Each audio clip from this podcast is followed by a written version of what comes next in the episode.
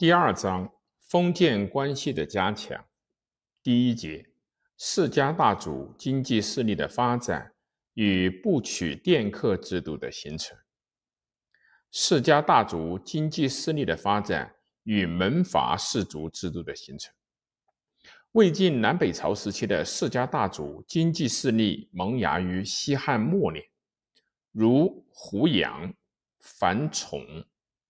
世善农将，好货子，三世共采，其营理产业，物无所弃，客亦同利，各得其宜，故能上下戮力，财力遂备，自乃广开田土三百余顷。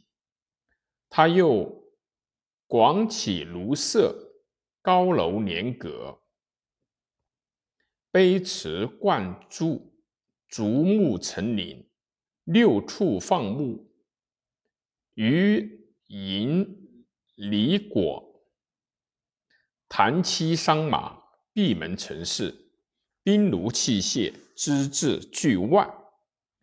马援在北地牧畜，宾客多归附者，随意。数数百家，及其屯田天水苑川，秦与田户中分，后归洛阳。又使宾客屯田，长安上林苑中。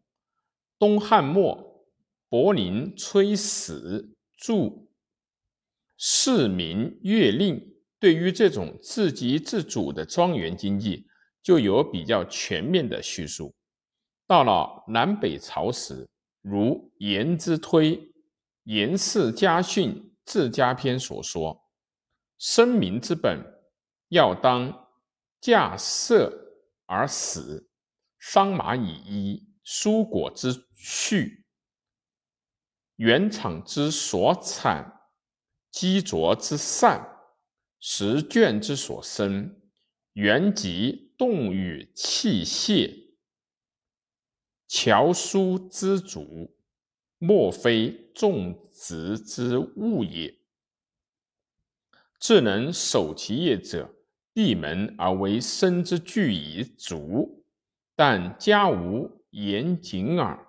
说明这种自给自足的庄园经济已经较为普遍了。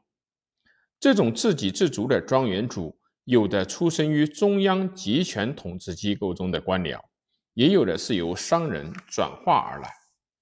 由于中国古代国家的统治权是严格集中的，所以最高的权力最后都集中在皇帝的手中。专制君主要压制贵族、世亲势力的发展，造成绝对的王权，必须提拔一部分。自由平民和低级的贵族来组成官僚集团，以统治整个国家，实现其集权中央的目的。恰好春秋战国之际，竹帛下于庶人，于是列国诸侯为置官吏，就也提拔士这一阶层来作为官僚机构的骨干，这样。氏族贵族的政治势力也受到了一定程度的限制，世卿自此而坠，严格集中制的官僚体系也于此而形成。两汉的所谓布衣倾向，其实就是这种情况下的产物。